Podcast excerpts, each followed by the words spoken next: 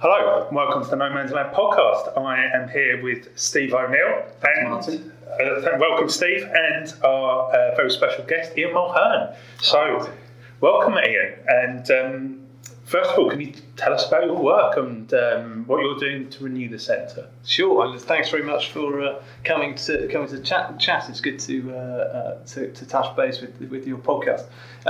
So I guess just to tell you a bit about renewing the centre. So we're the newest element of the Tony Blair Institute, I guess you could describe it as. And it was really the idea for it came from Tony's observation, really, that obviously there's lots of reasons why moderate politics is sort of in abeyance at the moment, and some of it is about leadership, and some of it is about developments in the economy and the world and all that sort of stuff. But some of it is just about a kind of lack of ideas, a lack of a programme. And really that's what RTC is here to try and help to contribute to develop a policy agenda to give moderate politicians a programme to run on, ideas about how things can be better without appealing to the extremes. So that's really our major purpose. Okay, and what are the vessels or channels that actually you seek to promote those? Is that within existing political parties? Do you think that the current political parties are not fit for the purpose of actually furthering sort of centrist ideas at the moment? Certainly within the Labour Party, that's very much a live debate about what it, is it a vehicle for the centre or a vehicle for the left wing? Well, I think it's certainly the case, undeniably the case, that moderates don't really have control of any of the two biggest parties, at the moment, which gives them, much more urgency to our work because they don't. Politicians of a moderate bent don't have the paraphernalia they need to do policy development and to develop new ideas. So that's really important. I don't think that necessarily means that all the parties are busted flush and we need new ones. I think we're agnostic on that ourselves. We're more about a style of politics, an approach to policy, and giving the many moderate politicians that there are still in UK politics something to run with. And what is the style of politics?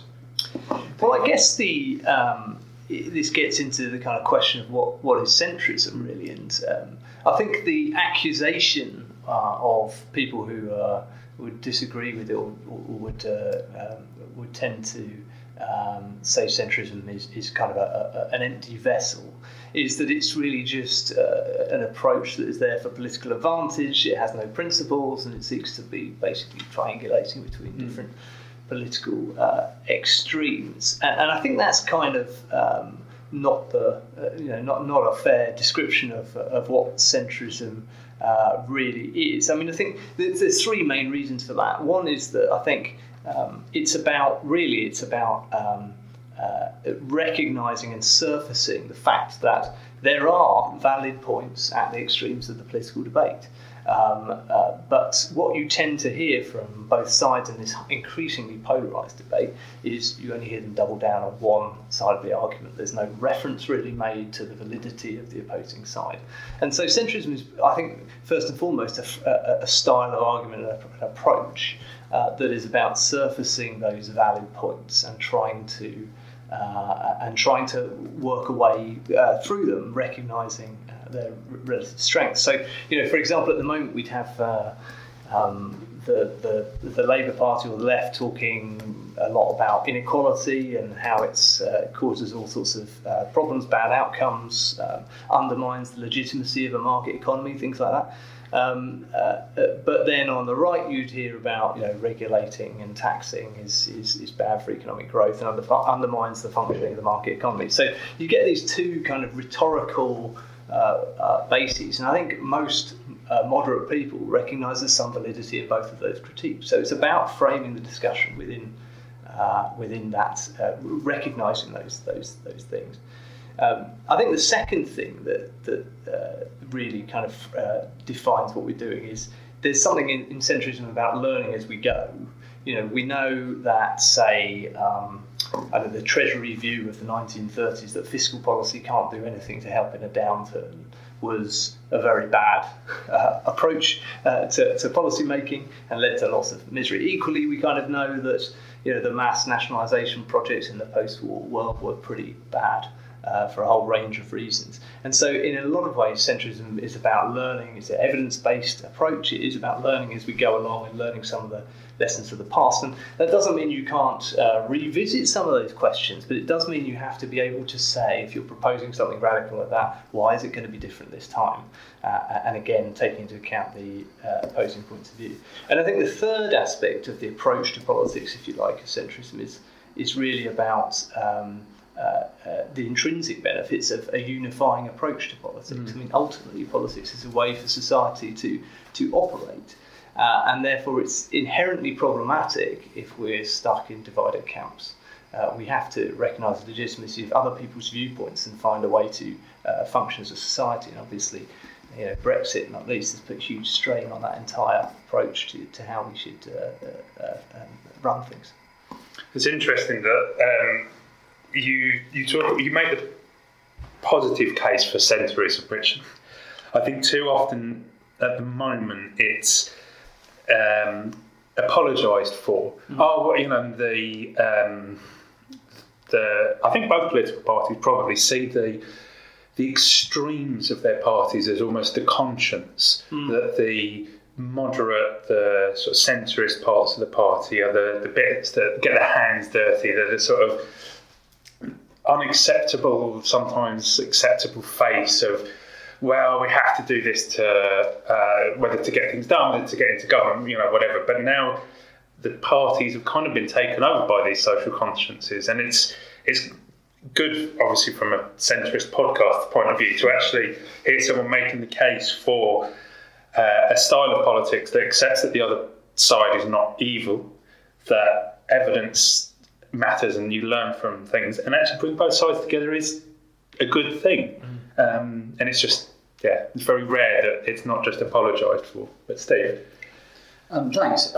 One thing that's really interested me, and something that I've sort of pondered a bit, is whether renewing centrism is a matter of going back to sort of, I mean, what would be comfortable politics for me around about 2010, before Brexit, before all the sort of fallout, before Trump, etc. Or is it a case of renewing ideas for the 2020s? And I think I started off with the attitude that wouldn't it be great if we turn the clock back? And I've come round to thinking, actually, we need some radical new ideas that aren't as polarising as some of those on the extreme. But I just wanted to get your reaction to that. Sorry, could I just... I've often thought about this and the experience of the Liz Kendall leadership election in Labour, that people said that... sort of criticised her for... sometimes putting forward the same policies that were relevant in the late 90s. So to how do you balance the need to sort of revisit the same policies, and how much of it is about the same approach to that we talked about that was once preeminent, in certainly in the Labour Party and possibly the Conservatives as well, but not perhaps for so long? Yeah, I think you touch on a really important point there, that, you know, as I started off by saying, the usual critique is this centrism as a kind of a vehicle for electoral advantage, purely electoral advantage, and no real anchor. And as I say, I don't think that's at all an appropriate description of what centrism is. But I think you're absolutely right that the legitimate critique of centrism is it can quite easily fall into conservatism, and that is more in danger of discrediting it than anything else. And it's also true to pick up on what you were saying, that you know, the activist bases of the two major parties, they'd have these advantages of rhetoric and energy, and those are things that are difficult for the centre to capture. But certainly the energy side of things needs to come from having a reforming agenda. I think it's particularly, you know, there's no necessary conservatism about a centrist agenda. There's a huge amount that we need to change and fix. And I think one of the problems that perhaps Labour had, or centrist Labour candidates in 2010, was that I think after such a long period in office, it's very hard to separate, to see enough what the new radical agenda should be. And I think... never quite recovered from that exhaustion, in a sense. So what are the particular areas of centrist policy that you think need to be renewed, whether economic thinking, sort of political discourse, foreign policy? So Something we can come back to later on is that the centre ground is something we talk a lot about in this podcast, is where the centre ground is. The centre ground is on the economy has shifted an awful lot in recent years, and it's gone from sort of dry as dust austerity to spending tax on left, right and centre. So what are the particular issues, and maybe we can come back again to the election and what we should be looking out for, but what are the sort of issues that you think are where the centre needs to be reforming and looking at big ideas? So I think one of the interesting kind of dynamics that underlies a lot of this is that the economics world, I think it's fair to say, has moved significantly to what you might describe to the left in recent years in a lot of dimensions. I mean, one obvious example of that is the minimum wage, where probably in the mid-90s you would have seen a plurality of economists saying, yeah, this is a bad idea. And now I think it's broadly accepted that some of the worst risks of it simply weren't realised. And so we're now into this entirely different paradigm where even left and right are sort of bidding up the minimum wage. And you know, at some point we may have to question whether that is having negative effects that we can't see and things like that. But I think more generally, there's this greater shift towards particularly away from broad brush assessments of the role of government and a recognition of the many ways in which it needs to get its microeconomic policies right to do everything from tackling climate change to stimulating innovation and that kind of thing, and the swing from very heavy-handed state intervention in the 70s to the laissez-faire approach is still we're still coming back from those two extremes, I think. So there's a big agenda there in the sort of productivity space, which is perhaps the single most critical thing I think we face right now. You know, since 2010 we've had an economy since 2008 we've had an economy that's essentially flatlined. The engine of productivity is completely stalled. People's wages simply aren't growing, and that has to be a major contributing factor to fanning the flames of populism. So what's interesting in the sense, I mean, we'll come on to the election perhaps in a minute, but I think what's interesting about it is the absence of that debate really from the entire election. And this is a state of economic affairs that's completely unprecedented in 200 years, and yet it doesn't really feature, which is really quite surprising. I think we need to do something about it. Just to pick up on something that is part of the problem that the centre has, that it can be a bit of not much fun. That you talked about the minimum wage and you said, well, at some point we might have to look at whether the minimum wages have negative effects. And is that just, if you're on the left, then you can make the Labour Party manifesto, certainly the last election, but seemingly more at this election, is free stuff left, right and centre. Mm. Conservatives, the sort of usual red meat manifesto, is tax cuts, deregulation, left, right and centre. And the approach that you've just taken is, well, we're going to have to look at some facts, and actually this doesn't look, maybe we're going to have to stop raising the minimum wage. Yeah. And is that something that the centre just has to go, you know what, we're the grown-ups here, we have to take horrible decisions and we're not going to be very fun? Or is there some way that it can become more rhetorically aspirational? Yeah, well, I think it's definitely true that it's hard to compete with the rhetorical scope of the left and the right that you've just outlined. That is certainly the case. It doesn't need to be as pragmatic and lacking in fun as you set out. I mean, some obvious other centrist kind of specific policy areas are things like social care, where the scope for a set of quite sweeping solutions are large, but big arguments need to be made for those, and you need to take a lot of people with you. So there's a lot of scope for change there. I think also there's a lot of scope for new models of the welfare state that we should look at that aren't necessarily about a kind of staid discussion about the scale of benefit redistribution and that sort of thing, but about helping people to manage the shocks they face within their own lives, because for most people it is the kind of need, the needs they have for skills to manage risks around house prices and things like that, that occupy their day-to-day concerns. And generally we've taken the view that the state is there to provide a safety net and then let individuals get on with their lives. But in recent years, we've started to see, because of policy necessities, developments in some policy areas which are quite interesting and I think could be taken further. And the most obvious one, perhaps, or the biggest obvious one, is perhaps auto enrolment, where you have the state helping people to essentially manage risks within their own lives by using some of its unique capacity to either help you save through tax system or to facilitate management of risks and borrow money in the case of sort of tuition fees and things like that. And I think there's a lot of interesting things that can be done around that to build that into a much more holistic, individualised welfare state that could perhaps sit on top of some of the kind of elements we've had in place since the middle of the 20th century. So there's a lot of scope for radical and interesting ideas which are not just stuck in the old mould, and I think we should explore those. So just to pick up on something, your sort of criticism of the further left and right and their rhetoric about free stuff is essentially that they're doing it without paying for it, without being honest. I don't want to put words in your mouth, but is your criticism of them they're not being honest, they're only talking about one side of the equation, here's some free stuff, and by the way, we'll come and tax it for it later?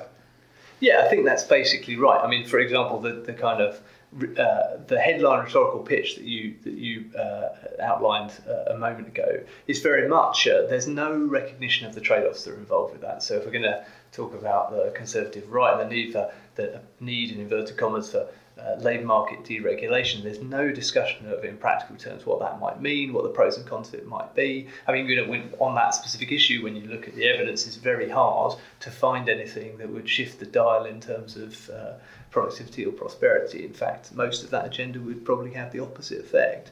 But there's not even an attempt to engage with the opposite side of the argument there, and I think that's the fundamental flaw. Steve? Yeah, I mean, just reflecting a bit on what you said about the kind of rhetorical advantage that the extremes have, I wonder whether, is there a need for the centre to be able to tie these kind of solutions you talk about, which are radical and are actually addressing some of the problems we have, around some talk around values? And I think that's quite a hard thing to do. But I was wondering if you've given that any thought. Sorry, so you were saying around value, what the values of centrism might be. So way back in, say, 2010, like equality of opportunity was a kind of real good buzzword, or social mobility, the kind of things people knew what that meant, not just in terms of the kind of economic outputs, but also what kind of society we lived in. Yeah. I don't know if it's completely fallen away from the kind of lexicon these days, but I think people are now talking about inequality much more, for example, than that. Yeah. So I wonder if there are ways, for centrists in the 2020s, to sort of tie these ideas around a narrative, or maybe that's something that I wish I had an answer for, and I'd do that, but maybe that's part of getting sort of cutting through. I don't know. Yeah, I mean, the interesting thing is, I guess some of the things that have become more salient in recent years have perhaps not the ones where the problems are, if you know what I mean. So, for example, as you mentioned, social mobility seems to have declined as a salient issue, but also the aspiration and the whole idea of that seems to have kind of died a death too. And there is a lot of focus on inequality, but when you look at the data on this, I mean, you can argue that inequality is just too high. But if we're looking at changes on most of the headline metrics, not a lot has happened for 20 plus years now. So it's not obvious why that has risen up the agenda. But I think all of these ideas are probably tied together, and they probably do link to what's been happening or not happening in the economy for the last 10 or 11 years.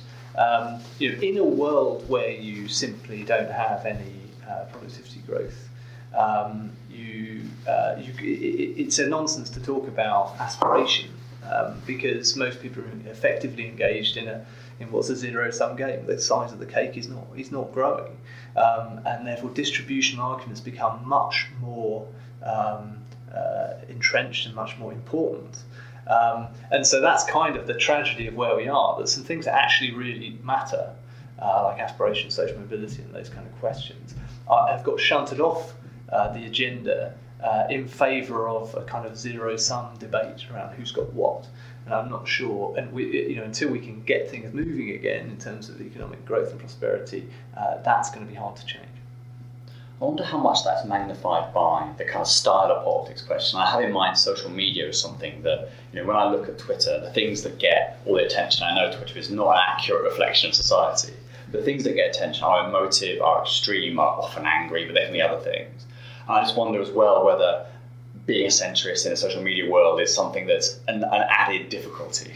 Yeah, I think that's absolutely right. I mean, if you take the advantages of energy and rhetoric, then the social media platform is plays well for both of those, amplifies both of those. I guess at the same time, there's plenty of scope for moderate people to be debating things and discussing things as well. But it's clear that certainly in terms of what gets traction in the political sphere, it's only serving to drive that. Those extremes. Whether or not that's inevitably going to be, it strikes me as the inevitable result of a new technology like this appearing. There's a bit of an overreaction to it. There's a lot of people don't know how to handle it, and I think I'm not as gloomy as some people are about it. I think it's a sort of thing that will come back into balance a little bit more, and people will learn how to not go overboard when a politician says something slightly offbeat on social media. Eventually that will become normalised a bit more, but we've obviously still got a way to go. And against the current economic backdrop, I think it all exacerbates this moment that we're in. You talked about the need for economic growth to underpin some of the sort of positive social factors and social change. So what are the centrist sort of top things on the economy? At the moment, we've gone for a sort of Keynesianism from both the main parties. So what's a more centrist sort of economic sort of priorities, let's say? Well, I think to the extent that both parties, to be clear, we haven't seen much evidence of this from the Conservatives particularly to date, although they're promising things now. I think there is a very strong case for massively increasing public investment, and we have creaking infrastructure, we have borrowing costs on the floor, there's plenty of reasons for us to be doing a lot more on that front. So that's got to be a key element of any response, and we need to really ramp up that, particularly with the climate challenge and various other technological challenges down the track. The need for investment in economic infrastructure is kind of rarely been greater. So I think that is an important part, but it's not sufficient. I think we have a number of other things that are going on alongside that. One is the need to, we've got a very much a changing economy. It's coming to be dominated by, intangible investment, by and becoming increasingly an online world. And in that kind of an economy, you've got business models which tend towards monopoly and tend to be reduce competition and therefore reduce innovation. And so we've got to work out whether we have a kind of regulatory regime in our economy that is fit for purpose today. Is that part of our problem on growth? It probably is. We've got to work out how to boost research and development and stimulate more private sector research and development in a way that is kind of broad-based and spread across the country. And those things are really going to be critical to getting things, to trying to change the rate of growth of productivity. But then I think we've got also some classic long-standing problems that we've never really cracked. The post-16 skills system has always been something that has just been essentially ignored by policymakers, or they've chopped and changed where they have sought to intervene, giving no stability and no certainty to the sector. So just from an industrial strategy perspective, that's a terrible way to try and address that problem. So we need to achieve some kind of consensus on a way forward and resources to be put into that agenda. So there's some of the areas where I think we need some urgency and some energy behind them, because only by tackling those things we're going to get things moving in the right direction again. I just want to ask then, is it that there isn't as such a centrist economic policy? Rather, is it a matter of seeing what money needs to, or what needs money spent on it, what money can be raised, and trying to pragmatically come to a solution, accepting the trade-offs around, you know, squaring those particular circles. So there's not a case of income tax must be below X rate but above X rate, you know, the highest rate or something like that. So it's very much just a practical, pragmatic assessment of what needs money spent on it and how money can be raised at any particular time. I think there's a couple of points I'll make about that. One is that I don't think there's any necessary centrist position on any of these things. I think, as I say, I think it's more about style of argument. And you could argue for, you know, expenditures as a proportion of GDP to be 35%, as long as you, and as a centrist, if you wanted to, but you'd have to stack up some kind of difficult arguments, I think, to do that, and it might not be very convincing. Similarly, you could argue it should be 50+%, and again, you would struggle, I think. But it's more about the style of argument. In terms of direction of travel on broad levels, I would say there's a couple of observations we can make about where expenditure as a proportion of GDP should go from here, and the most important one, I think, is that, you know, the state specialises in providing essentially education and health, and these are the dominant kind of parts of its expenditure in terms of public services, and those are services which you know, economists would call them superior goods. They're things you spend disproportionately more on the richer you get. Now, if the state specialises in those, and if the economy ever grows again, then as we get richer, you know, we should expect, well, we will as a society, one way or another, spend more money on health and education. So the only political decision to be made is, well, how do we want to fund it? Do we want to fund it through taxation, or do we want to let everything be done privately by the individual? So you face, particularly in health, you face this inevitable choice that you either, it continues to do what it's done over the last half century and starts to cannibalise the budgets of other departments, or it starts to put upward pressure on taxation inevitably. If you don't accommodate that, then you end up having to have it as more of a means-tested system and going towards more private provision. Now, I think we know from evidence around the world that, say, in the case of health, sort of state-funded systems tend to be more efficient because of the massive market failures in health. So for me, that gives a clear direction of travel in the long run for where you would expect tax and spending as a proportion of GDP to go. Brilliant. I wanted to ask, we talked about economy, which was fascinating, but also about the foreign affairs side, because we're slightly distracted here by Brexit and our own domestic problems. But, I mean, look at what I thought of as centrism a few years ago was also being bold on the world stage, standing up for things like democracy, for liberty, etc. And right now, the story globally doesn't look good on that, from Erdogan to Putin and the like. I just wondered if you touched on some of those issues at all, and what kinds of, I suppose, attitudes and perhaps some foreign policy, perhaps we'd want more from our leaders than we're seeing, or certainly in this general election debate. Yeah, it's not something, I mean, certainly in RTC so far we've primarily focused on the domestic policy agenda, but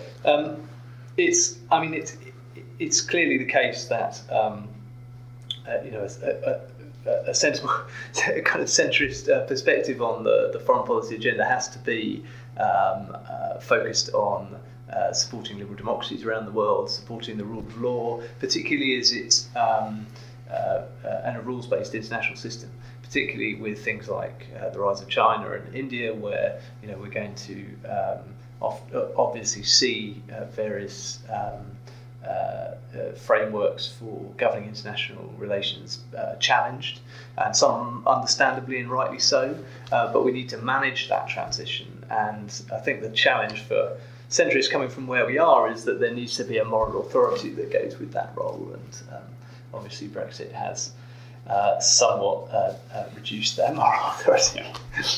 I just want to say, is foreign policy then a sphere slightly more for principles than the pragmatism that usually sort of characterises centrism in domestic policy, because it is focused on rules-based international order on, to some extent, I suppose, the ghost of liberal interventionism. So is it something where actually principle matters more in the international sphere? I think there's a baseline set of principles that I think we'd want to apply to a liberal internationalist order, and which are all fairly obvious. I don't think that means that's all there is to it, because there are still important debates going on around liberal interventionism and that sort of thing, we've had a long history over the past 30 odd years of the international society of just swinging from one pole to the other pole in terms of interventionism and then back again. So I think there are important debates to have around that. For centrists in the UK at the moment, this seems almost too far off the radar to really be getting into, but it doesn't mean that those issues have gone away. Absolutely not. All right, we've got a general election coming up. I think this is as good a time as any to move on to that. So let's start with the sort of issues or policies. So are there anything that you would like to see that the current parties are not offering? Yeah, well, quite a lot, I guess. I mean, obviously the parties are covering most areas of debate. Whether they're covering them in the right way is another matter entirely. I think what we probably won't see very much on is, as I say, the productivity agenda. I don't think anybody's going to be tackling that as an issue in itself, and it really does require that kind of focus because it's too technical to be a vote winner. But its reach in terms of our failure on that front and its impact on all sorts of policy areas is huge, and so I think that's a critical area. Whether we'll see much on social care or much that's going to be sufficient to build a mandate for actually moving the needle on that, I don't know. I hope so. An increasingly urgent problem, and certainly by the end of this parliament, if it hasn't been solved, then we really are going to be in a bit of a pickle. In other areas, we'll see. We've seen crime rising up the agenda for the public substantially in recent years, but I think what we're falling into is very much a traditional. The right's going to play a tough message, and the left is going to play a soft message, which really, I don't think either of those perspectives are particularly encouraging. In terms of the challenges we face. So I think most things are going to... And then more broadly on public spending, we've got, certainly from the Conservative side, this fiscal stop-go approach where they are essentially... it's massively inefficient to have cut so deeply and then to be splurging money back in very quickly. Whether or not that can in any way be spent wisely is a massive question. They don't appear to have... plans in place to make any kind of good fist of that. And, when you look at crime and policing particularly, the evidence is quite stark. We've seen not just cuts in police numbers, but if you look at, the charge rate per police officer, that has fallen by a sort of measure of efficiency of the policing service, if you like. That's fallen by a third since 2010.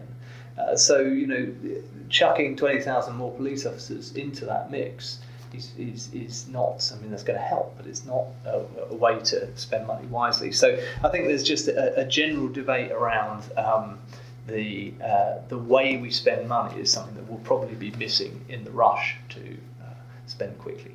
Now that's something that seems to have become more a part of the debate, possibly, admittedly, only the kind of fringes that I inhabit, which is some very dry and dull people. But there is... increasingly, as I say, in the circles that I sort of read, there is more talk of, but can you actually spend this money wisely if you're going to splurge so much of it? So maybe there's a sort of chink of light, possibly, at the end of the tunnel. So let's talk politics then, rather than we've talked about policies. Who and on what basis should centrists support in this election? Yes, difficult question. I mean, I guess the first point I'd make is that, again, in keeping with my kind of definition of centrism as a style of argument, I'm not sure you absolutely have to be in favour of remaining in the EU to be a centrist, but it's kind of hard not to be. So I think the priority for most moderates, given what we know will be the consequences in terms of prosperity, international standing, all sorts of things, the priority has to be a focus on what best keeps is most likely to cause the UK to remain in the EU. So I guess that's the priority. Beyond that, it's a very difficult set of choices. I think the priorities for moderates is not, political parties are perhaps less important than making sure that we have members of parliament who are, people who can take a moderate approach to things and a sensible approach in the national interest instead of those that will further exacerbate the divisions we've got. So in some cases, the best outcome that moderates can hope for is that we see the return of more of those kind of people. And in that light, the decision to stand down by a lot of very capable and experienced MPs is very disappointing. But that should inform how people vote, I hope it will. Mm.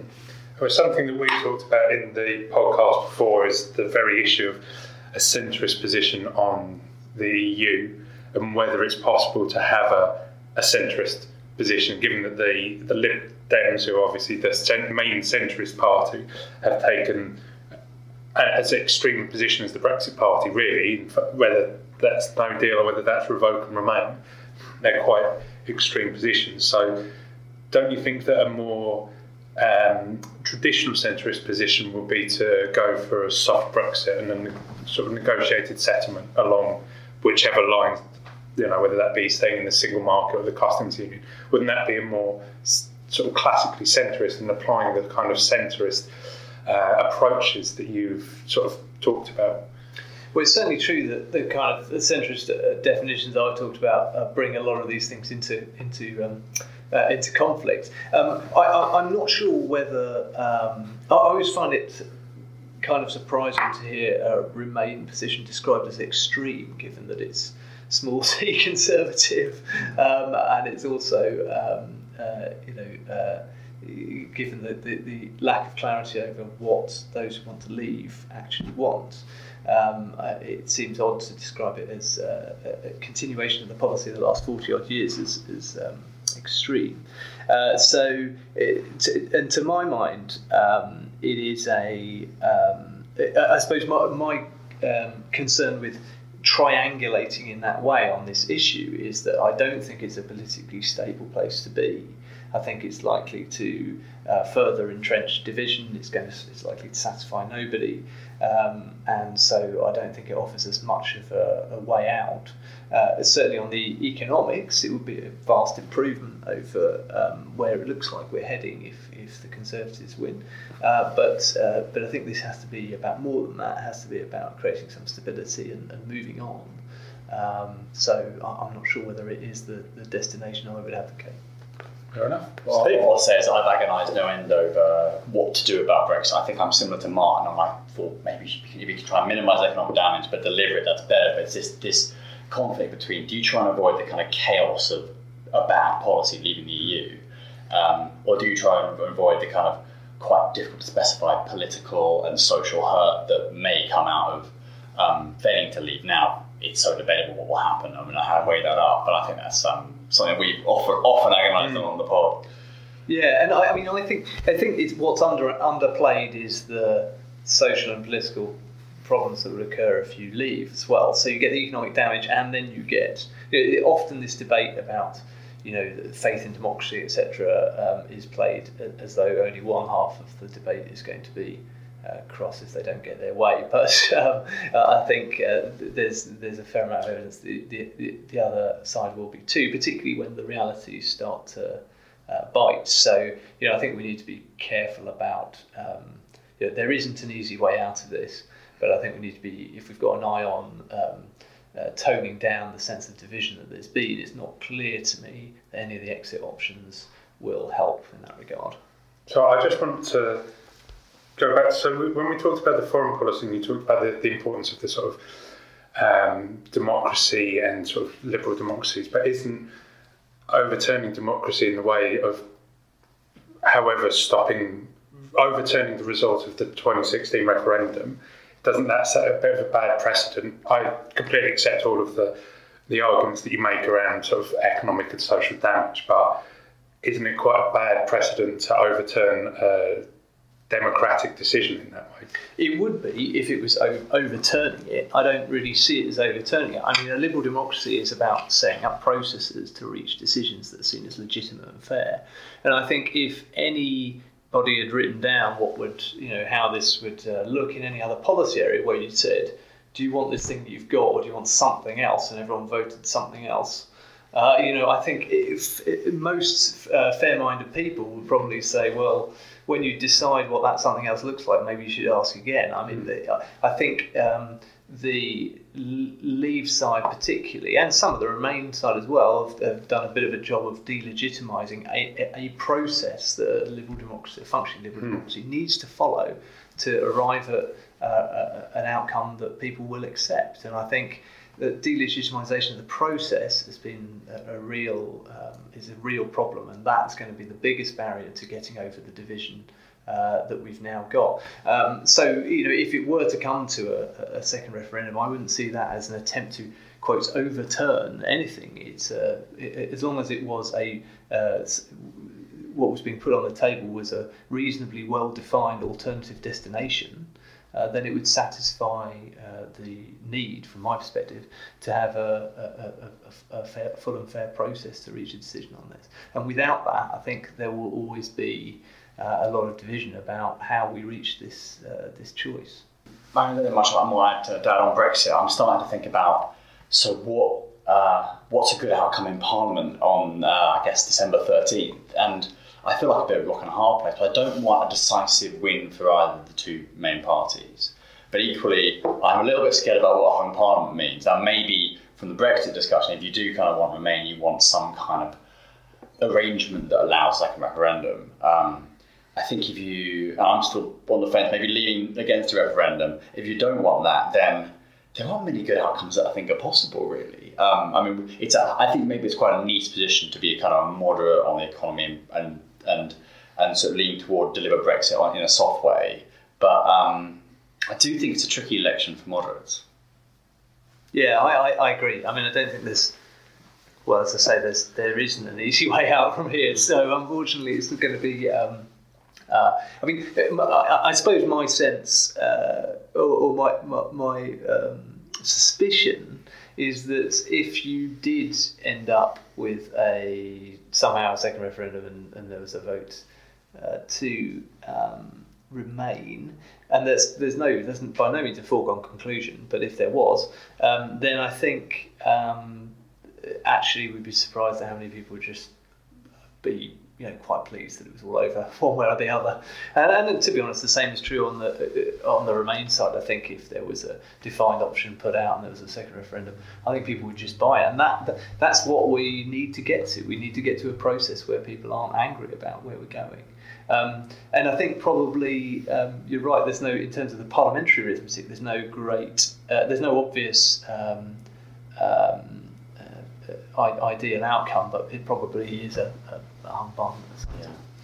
We haven't even, and we keep doing this at the end of podcasts, thinking, we haven't talked about Scotland and how does all that play in, and what is the price of a non-Conservative government, and is that another new ref?